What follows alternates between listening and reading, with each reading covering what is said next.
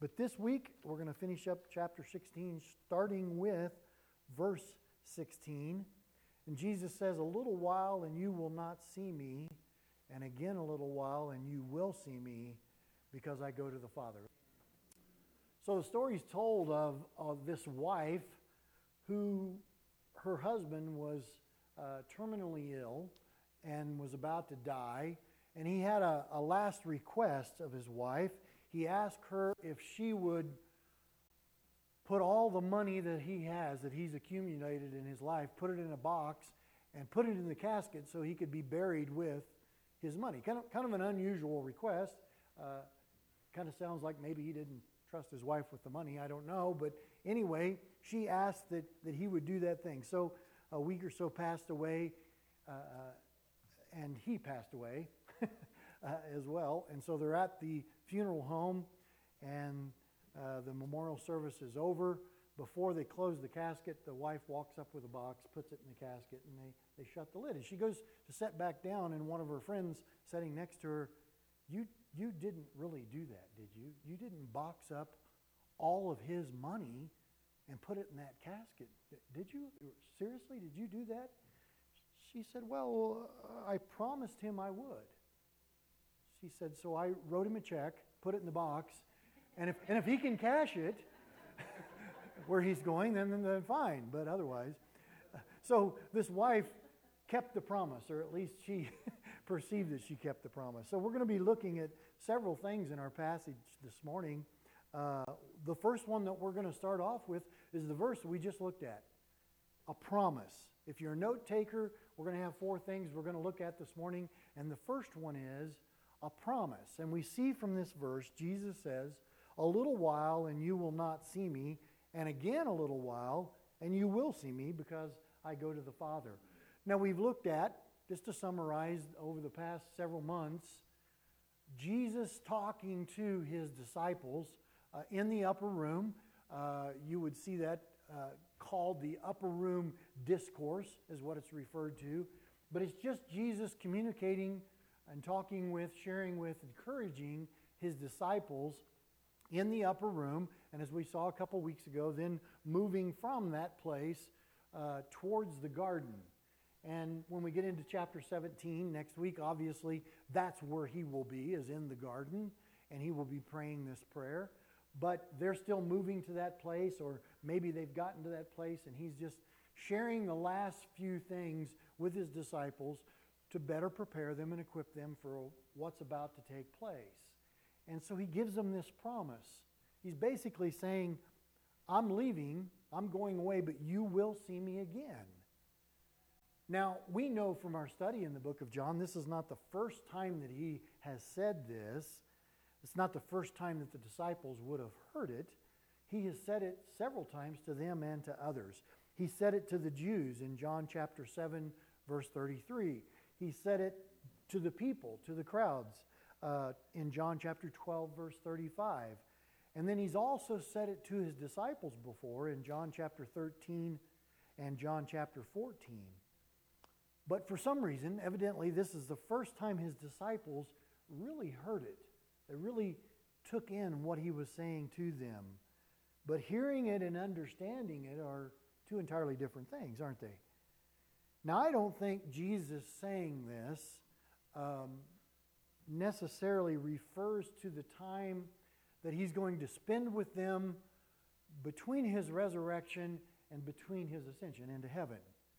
That 40 days when he comes back and he, he uh, appears again to the disciples. I don't think it's referring to that because I believe at the end of this verse gives us the clue why. It says, Because I go to the Father. So a little while you will not see me, and again a little while you will see me because I go to the Father.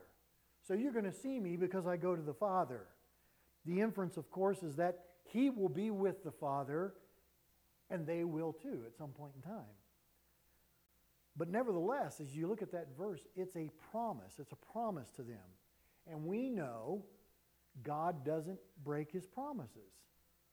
It's not a part of his nature to ever, ever go back on that which he has promised. We do, but he doesn't. How many of you figure you've broken a promise in the past week or the past month. Uh, guys, your wife goes off to do something, and don't worry, honey, I'll take care of the house today. Well, first of all, we got to define what that phrase means. And if the wife hasn't defined it already, then we get to, don't we, guys? so I promise that I'll do this or I'll do that. Now, if you don't use those words, I will promise, I kind of leave, it leaves you a way out, doesn't it? No, not necessarily, because if you say, I will do this or I will do that, we take that on, on your word that, that that will be done, right? It's, it, it's a promise. We understand what it means, but yet we have a tendency to break our promises, don't we? God never does that. Never. In Numbers chapter 23, verse 19, it says, God is not a man that he should lie, nor a son of man that he should repent. Has he said, and will he not do? Or has he spoken, and will he not make it good? We know that God follows through on his promises. Now, by the way, as you look at that verse and it says, nor a son of man, you do see that that's lowercase. That's not talking about Son of God and Son of Man, Jesus Christ. It's talking about us, Son of Man. We, we fall short in that area. God never does. God's promises are God's guarantees. If God promises us, you can be guaranteed that that thing will come to pass or that thing will happen. So then Jesus makes promises. Jesus being God, Jesus promises are God's guarantees. So if Jesus promises it, it's going to come pass as well. So God never goes back on his promises, and his word is chucked full of promises that we can uh, learn from, grow in, trust in. So, verse 17 then says in our text Then some of his disciples said among themselves, what, what is this that he says to us? A little while and you'll not see me. And again, a little while and you will see me. And because I go to the Father. They said, therefore, What is this that he says? A, a little while. We don't, we don't know what he's saying. Now, this conversation is going on between them, right? In the presence of Jesus, but amongst themselves. It's kind of like back uh, the story with the woman at the well, and they come back. Jesus had sent them to town for food, didn't he? And they come back with food, and they said, Master, here, eat. And he said, I, I have all I need of the Father, you know, to eat. So I'm not, you know, basically I'm not hungry. And they're like, well, you're not hungry? Send us to town for food. They're talking among themselves. Well, when did he get something to eat? All I see is a well. What's going on here? You know, all this kind of rumblings going on and you, you almost picture Jesus. I, well, I know it'd be kind of like, oh, these guys, these guys. But Jesus is not that way, is he? He's very patient uh, with all of us, thank God. But we have the disciples talking about Jesus rather than to Jesus. Talking about Jesus rather than to Jesus. He's right there. Just asking. He's right there. He has the answers to everything, but they're uh, back and forth. Why not just ask him? But there's a lesson for us in that as well, isn't there? We do that. We seek counsel from friends, books, the internet. When Jesus is right there available to us through the power of his Holy Spirit to just ask him to guide and direct us in whatever the circumstance.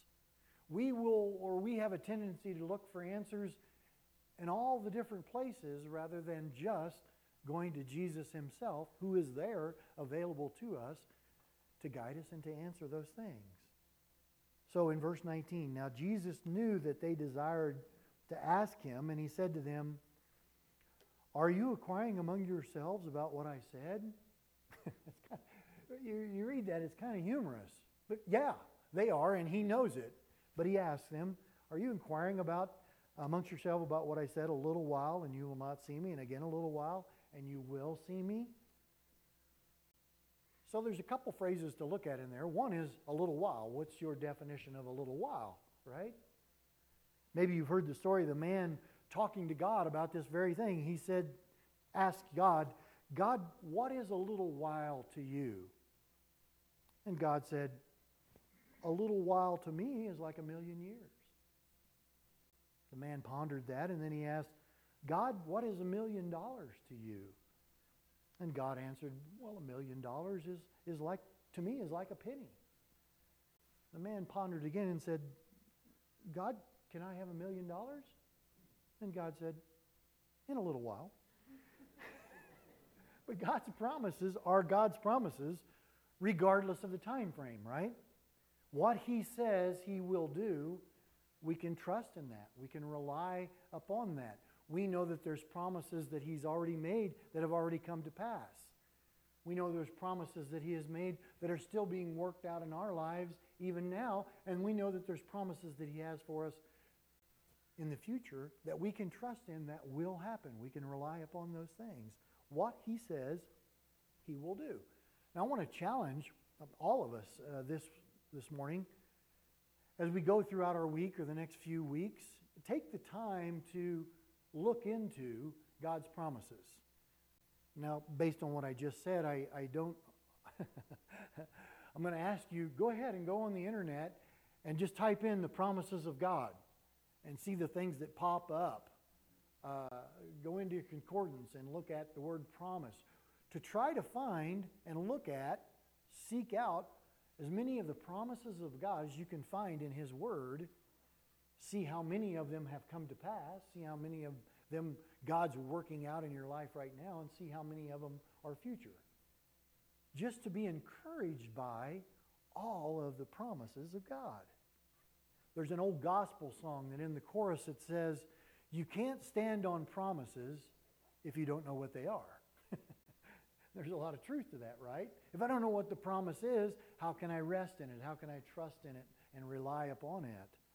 But God's word is full of promises that we should know, promises that we can trust in, promises that we can find comfort in, promises that we can find peace in. His promise, in a little while you will see me. It should bring to our remembrance a verse. We've talked about that over the past few weeks, haven't we? That verse that we looked at a couple chapters ago. He will bring this helper, the Holy Spirit that we're going to receive, he will bring to remembrance all things that Jesus has said. He's doing that for us this morning. John chapter 14, verses 2 and 3, Jesus says, In my Father's house are many mansions. If it were not so, I would have told you. I go to prepare a place for you, and if I go and prepare a place for you, I will come again and receive you to myself, that where I am, there you may be also. His promise to them and to us, you will see me in a little while. It's a promise.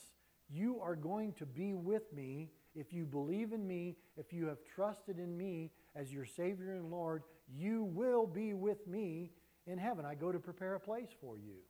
It's a promise. We can rest on that.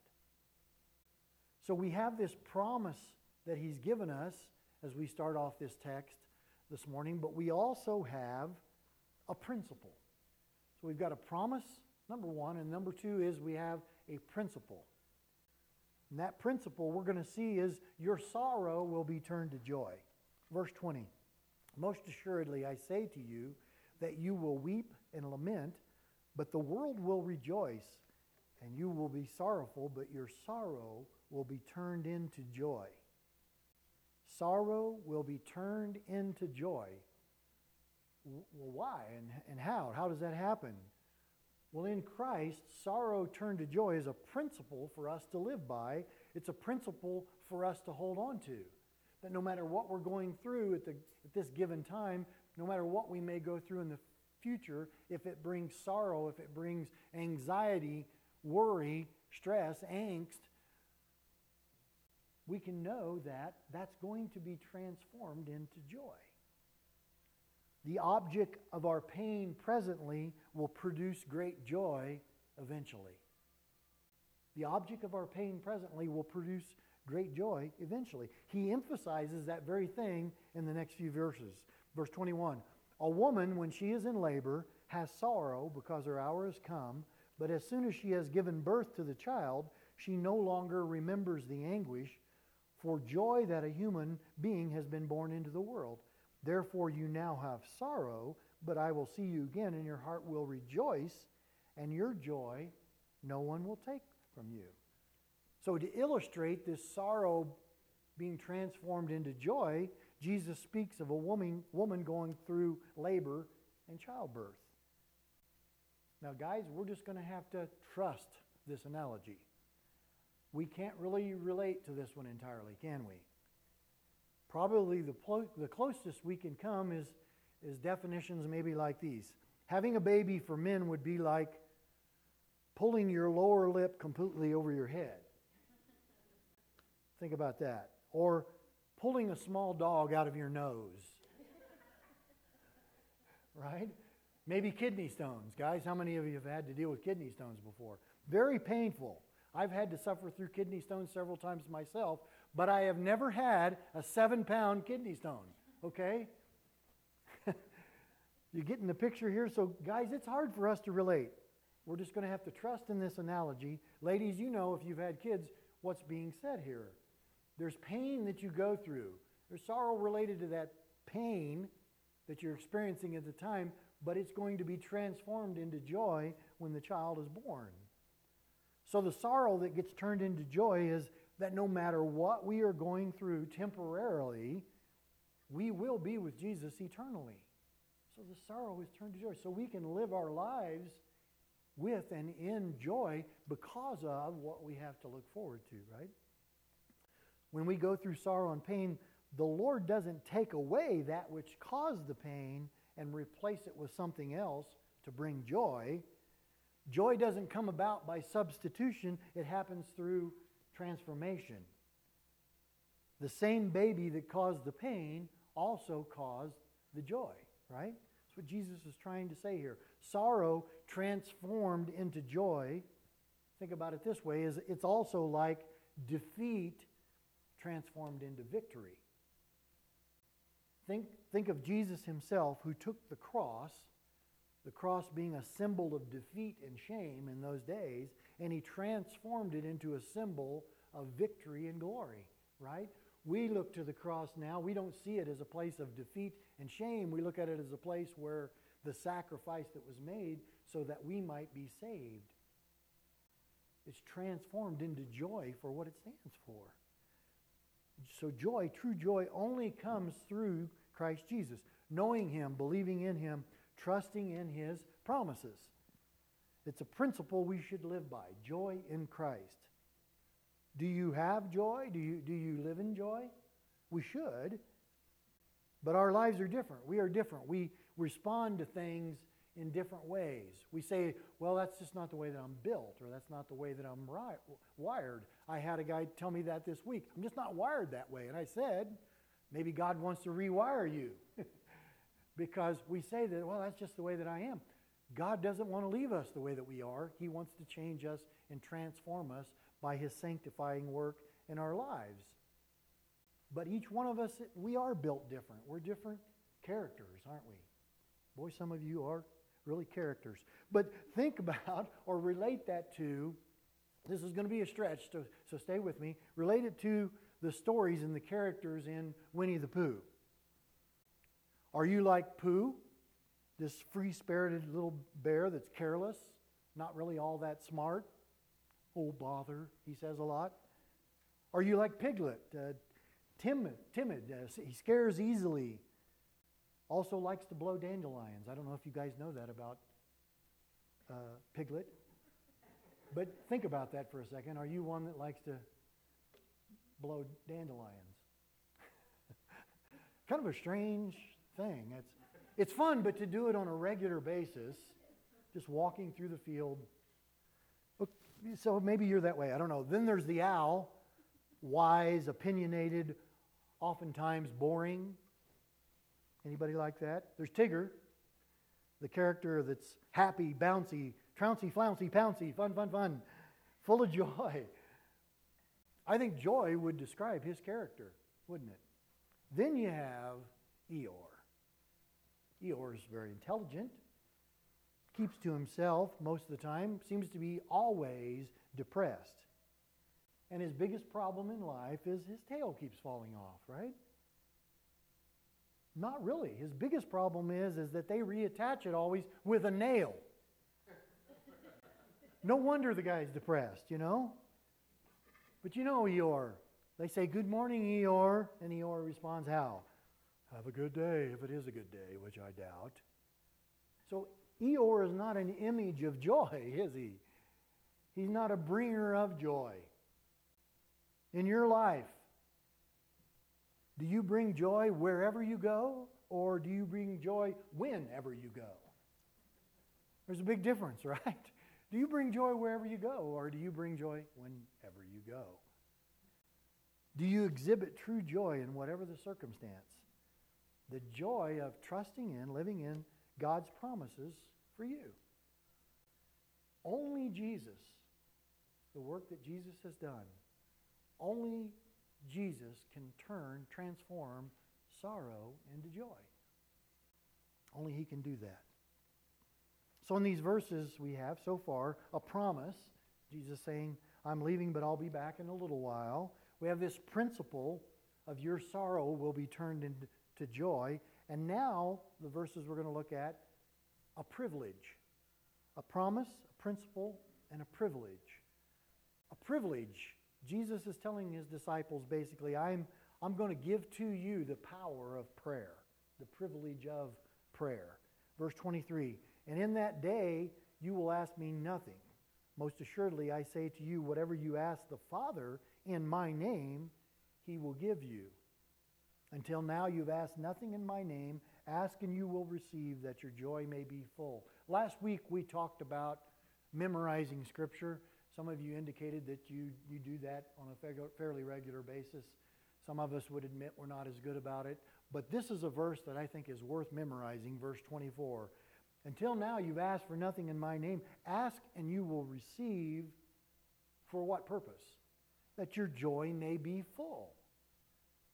So, that coupled with what we just looked at connects the two together. If we've got sorrow and we go to the Lord and we pray in His name, asking that He would bring joy into our lives, what does He say? Ask and you will receive that your joy may be full. It might, it's not just a little bit of joy, is it? That doesn't indicate just a small portion of joy.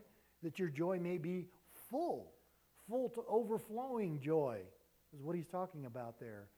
I'm giving you the privilege of coming to me, coming to the Father in prayer in my name and asking for these things.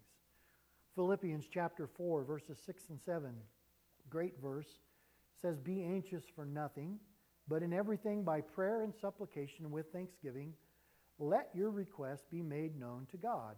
And the peace of God, which surpasses all understanding, will guard your hearts and minds through Christ Jesus. Now, in this verse, we're going to leave this slide up for a while because we're going to be looking at it for just a little while here. But there's a couple of commands in these verses that we sometimes miss. The first one is don't be anxious about anything. It doesn't say it's okay to worry about this or be anxious about this, but not these things. It says be anxious for what? Nothing. In the Greek, nothing means nothing. So anything says, Don't fret, don't worry, don't be anxious about anything. That's one command. The next one is make your request known. Your request, your needs, your concerns, your questions. You don't need to be anxious because you can go to Him with your request. It's the privilege, the privilege of prayer. When we have questions, we should go to Him. In our walk with the Lord, two things we must always remember that He knows the answer, always, and he also knows the question before we even ask. We see it time and time again in the life of the disciples, don't they? They're off the side, no, no, no, no, no, rumbling, you know, going on, talking. He knows the very thing that they're inquiring about. He knows the questions that they have, and he has the answer.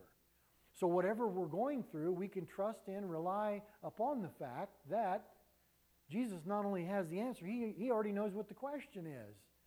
So it seems like, it sounds crazy, but it seems like that would be the place to go, doesn't it? Why not go to the one that not only knows the answer, but he already, already knows the question before we even ask it? so he's the one that knows. He knows what's on our hearts and minds, so why not just talk to him about it? He wants to talk with us about it. He desires to and is available to us to answer our question. The text says that Jesus knew that they desired to ask him. He knows what questions we have, he knows what troubles us. He knows and he cares because he loves us. Now, we have this privilege of prayer, and we all know that there's only three answers to prayer, right? Yes, no, and wait. Yes, we like. No, we immediately think, well, maybe not now. So maybe later. Wait is strictly that wait. Whether it's going to be yes or no, we don't know, but he says, I want you to wait. We hate wait, don't we? Wait is painful. Many times we would rather have the answer no than wait because at least we know, right? Wait just seems to drag on and on. Wait. So it's not always an immediate answer. It's not always our preferred answer. But He knows what we can handle, He knows what is necessary at the time. We know that He's an ever present help in time of need. So He's going to answer it according to His perfect will, according to His perfect timing.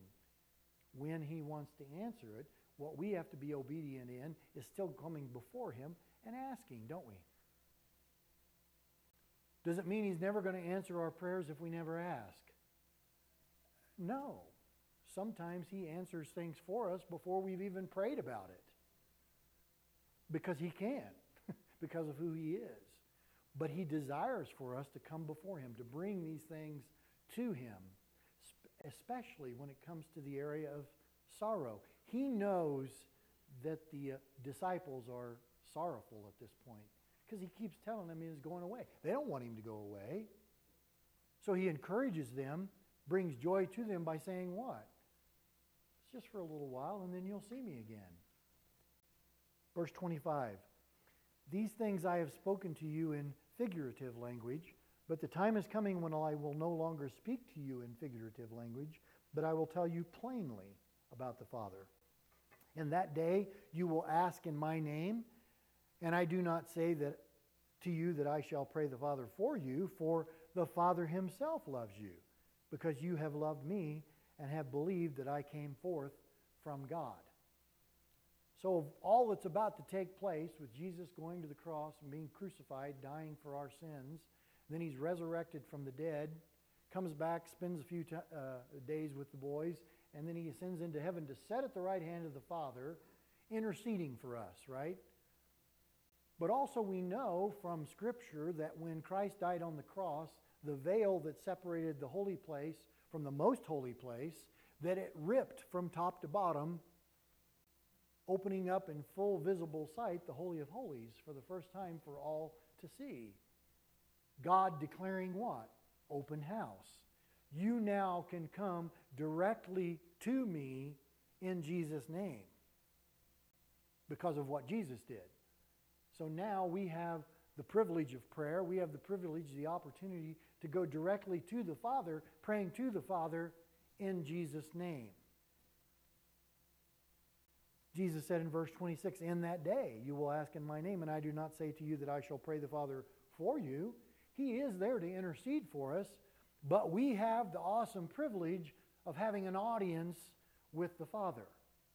You think about all the people uh, in government. I don't know, maybe we don't want to think about all the people in government, but for this purpose this morning, think about that. Those people that are in a prominent position that have the privilege of having the president's ear, being able to talk to the president. What a privilege, right? I mean, anyone that holds a position of authority that we have the opportunity to actually talk to, we consider it a privilege. Uh, Chris and the girls will tell you several years ago, we were planning a men's conference over in Greeley. And for some of you, you may know, you may not know, there's a pastor down at Calvary Chapel in Broomfield by the name of Richie Furay. Now, Richie Furay, he was in, he's in the Rock and Roll Hall of Fame. He sang with Buffalo Springfield. He sang with Poco. Uh, if you're familiar with secular rock groups, maybe some of those names you're familiar with. Uh, I just happen to be uh, just because of what p- people have told me. But I remember Richie Furay. I remember him singing with those groups. And so I thought, wow, it would be so cool if Richie could come up and do worship for our men's conference. Well, it can only be three answers yes, no, or wait. You know, I, so I thought, well, I'll call Richie and see if it's a possibility. Call the church. And At that time, I'm on staff over in Greeley, so I thought I'll play the pastor card myself. Yeah, this is Pastor Jim up at Calvary Greeley. Uh, hey, could I talk to Richie for a minute? Yeah, sure. hey, Richie, the phone. wow, that was easy. Hey, Richie, it's Jim Carlton. I told him who I was, and uh, here's what we got going. Just wondered if you and just by yourself or your band or whatever might want to come up and and um, share and worship at our men's conference. He said, Yeah, I'd love to do that. When is it? You know, I told him, and he said, Let me look at my calendar. He looks at his calendar. He goes, Yeah, count on it. We'll be there. You know, what time do you need us there? What's the format? All that, you know. So I know I drove Chris and the girls crazy for several days because I made constant reference to Richie. You know, like Richie. Richie and I, you know, we're buds. we're tight. Richie, me and Richie, you know.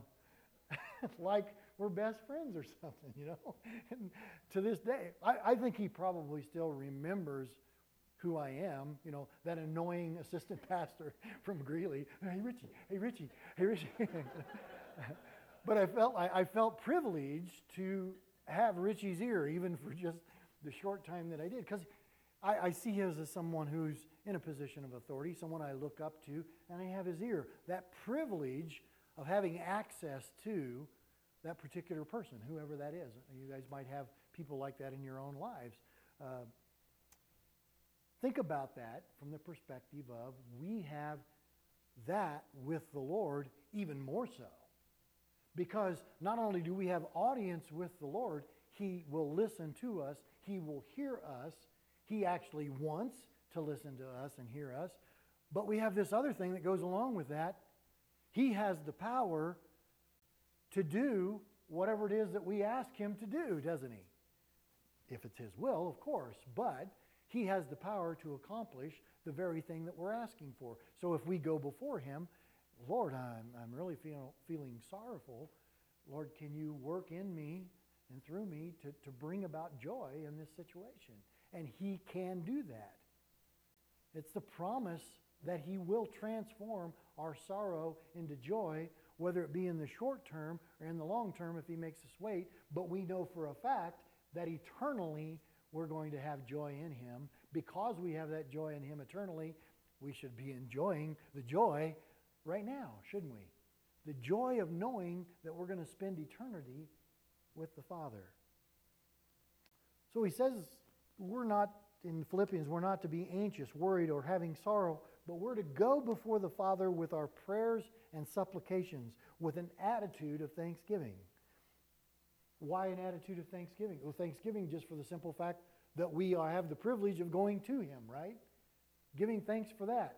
Do, do you ever think about that? That when you sit down to pray or you're talking with God, you're talking to the creator of the universe? you know, I don't, I whoever's ear you could have, that's a big ear, right? that is the ultimate in who it is that we can talk to, is it not? And we can talk to him about anything. And we should talk to him about anything. Why?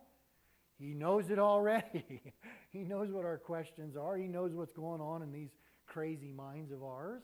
And he already has the answer for that. He's already got it worked out.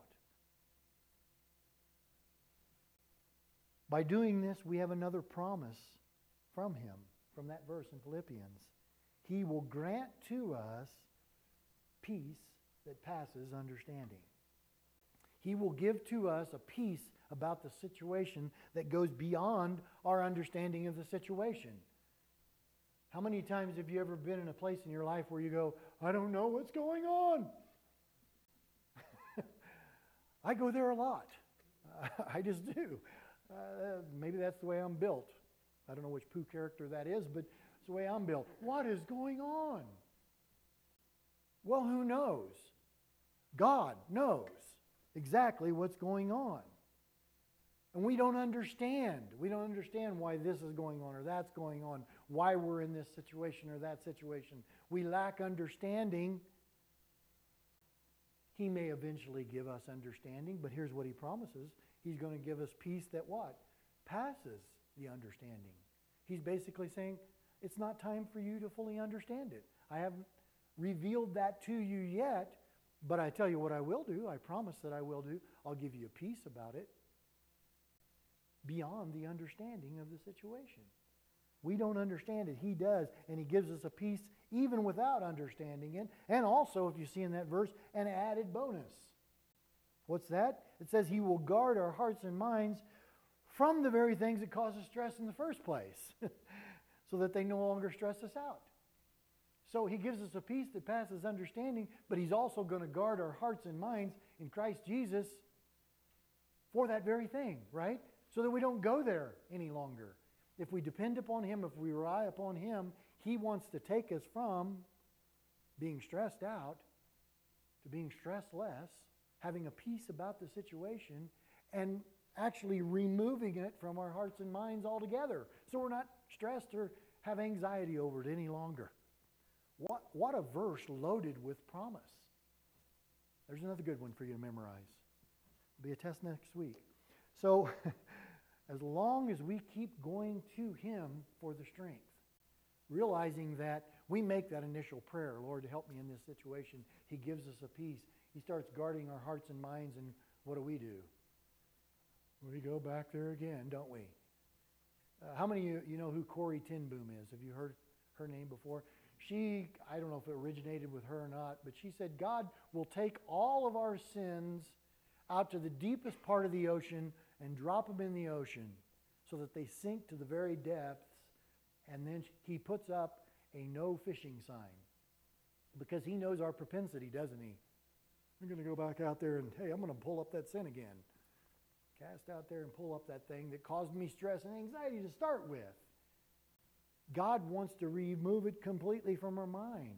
Even if we don't have the full understanding of what was going on there, He'll reveal it to us eventually but he wants to give us a peace about it. Again, verse 24 tells us, Until now you've asked nothing in my name. Ask and you will receive that your joy may be complete. Jesus is basically saying to them and to, to us, because I have access to the Father, and because of what I'm going to do for you, actually in the next 24 hours at this time, you will now have access to the Father in my name.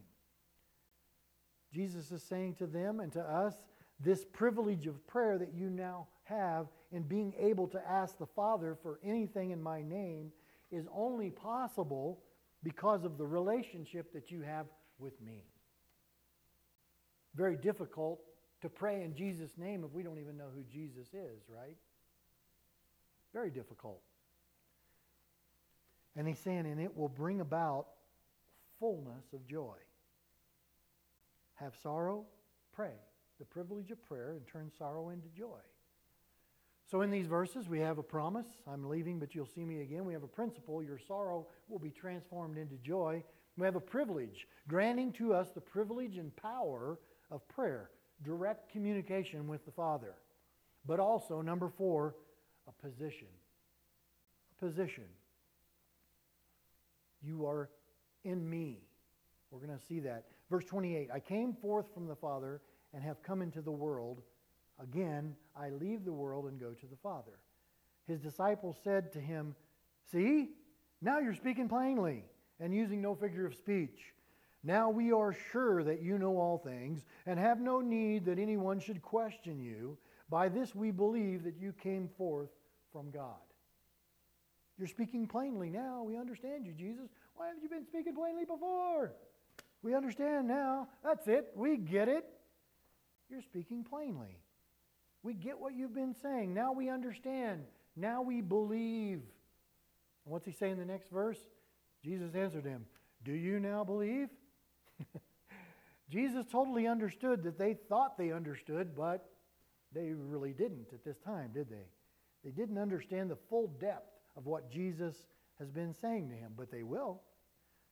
When they receive the power of the Holy Spirit in their lives, He, the Helper, will bring to their remembrance all things that He taught them, all things that He said and will say. But that's going to be in the days to come. For now, He tells them how they will respond to the events that are about to take place. Do you now believe? Verse 32 Indeed, the hour is coming, yes, has now come, that you will be scattered, each to his own, and will leave me alone.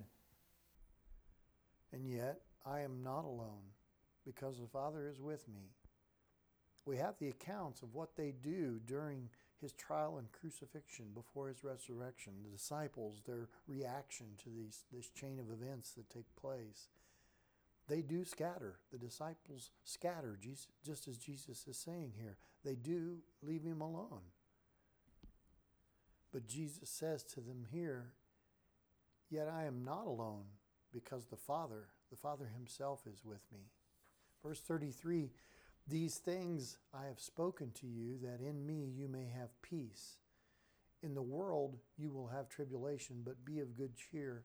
I have overcome the world. I've overcome the world. As believers, we're often referred to as the Lord's army or uh, Christian soldiers. We are the army of the Lord.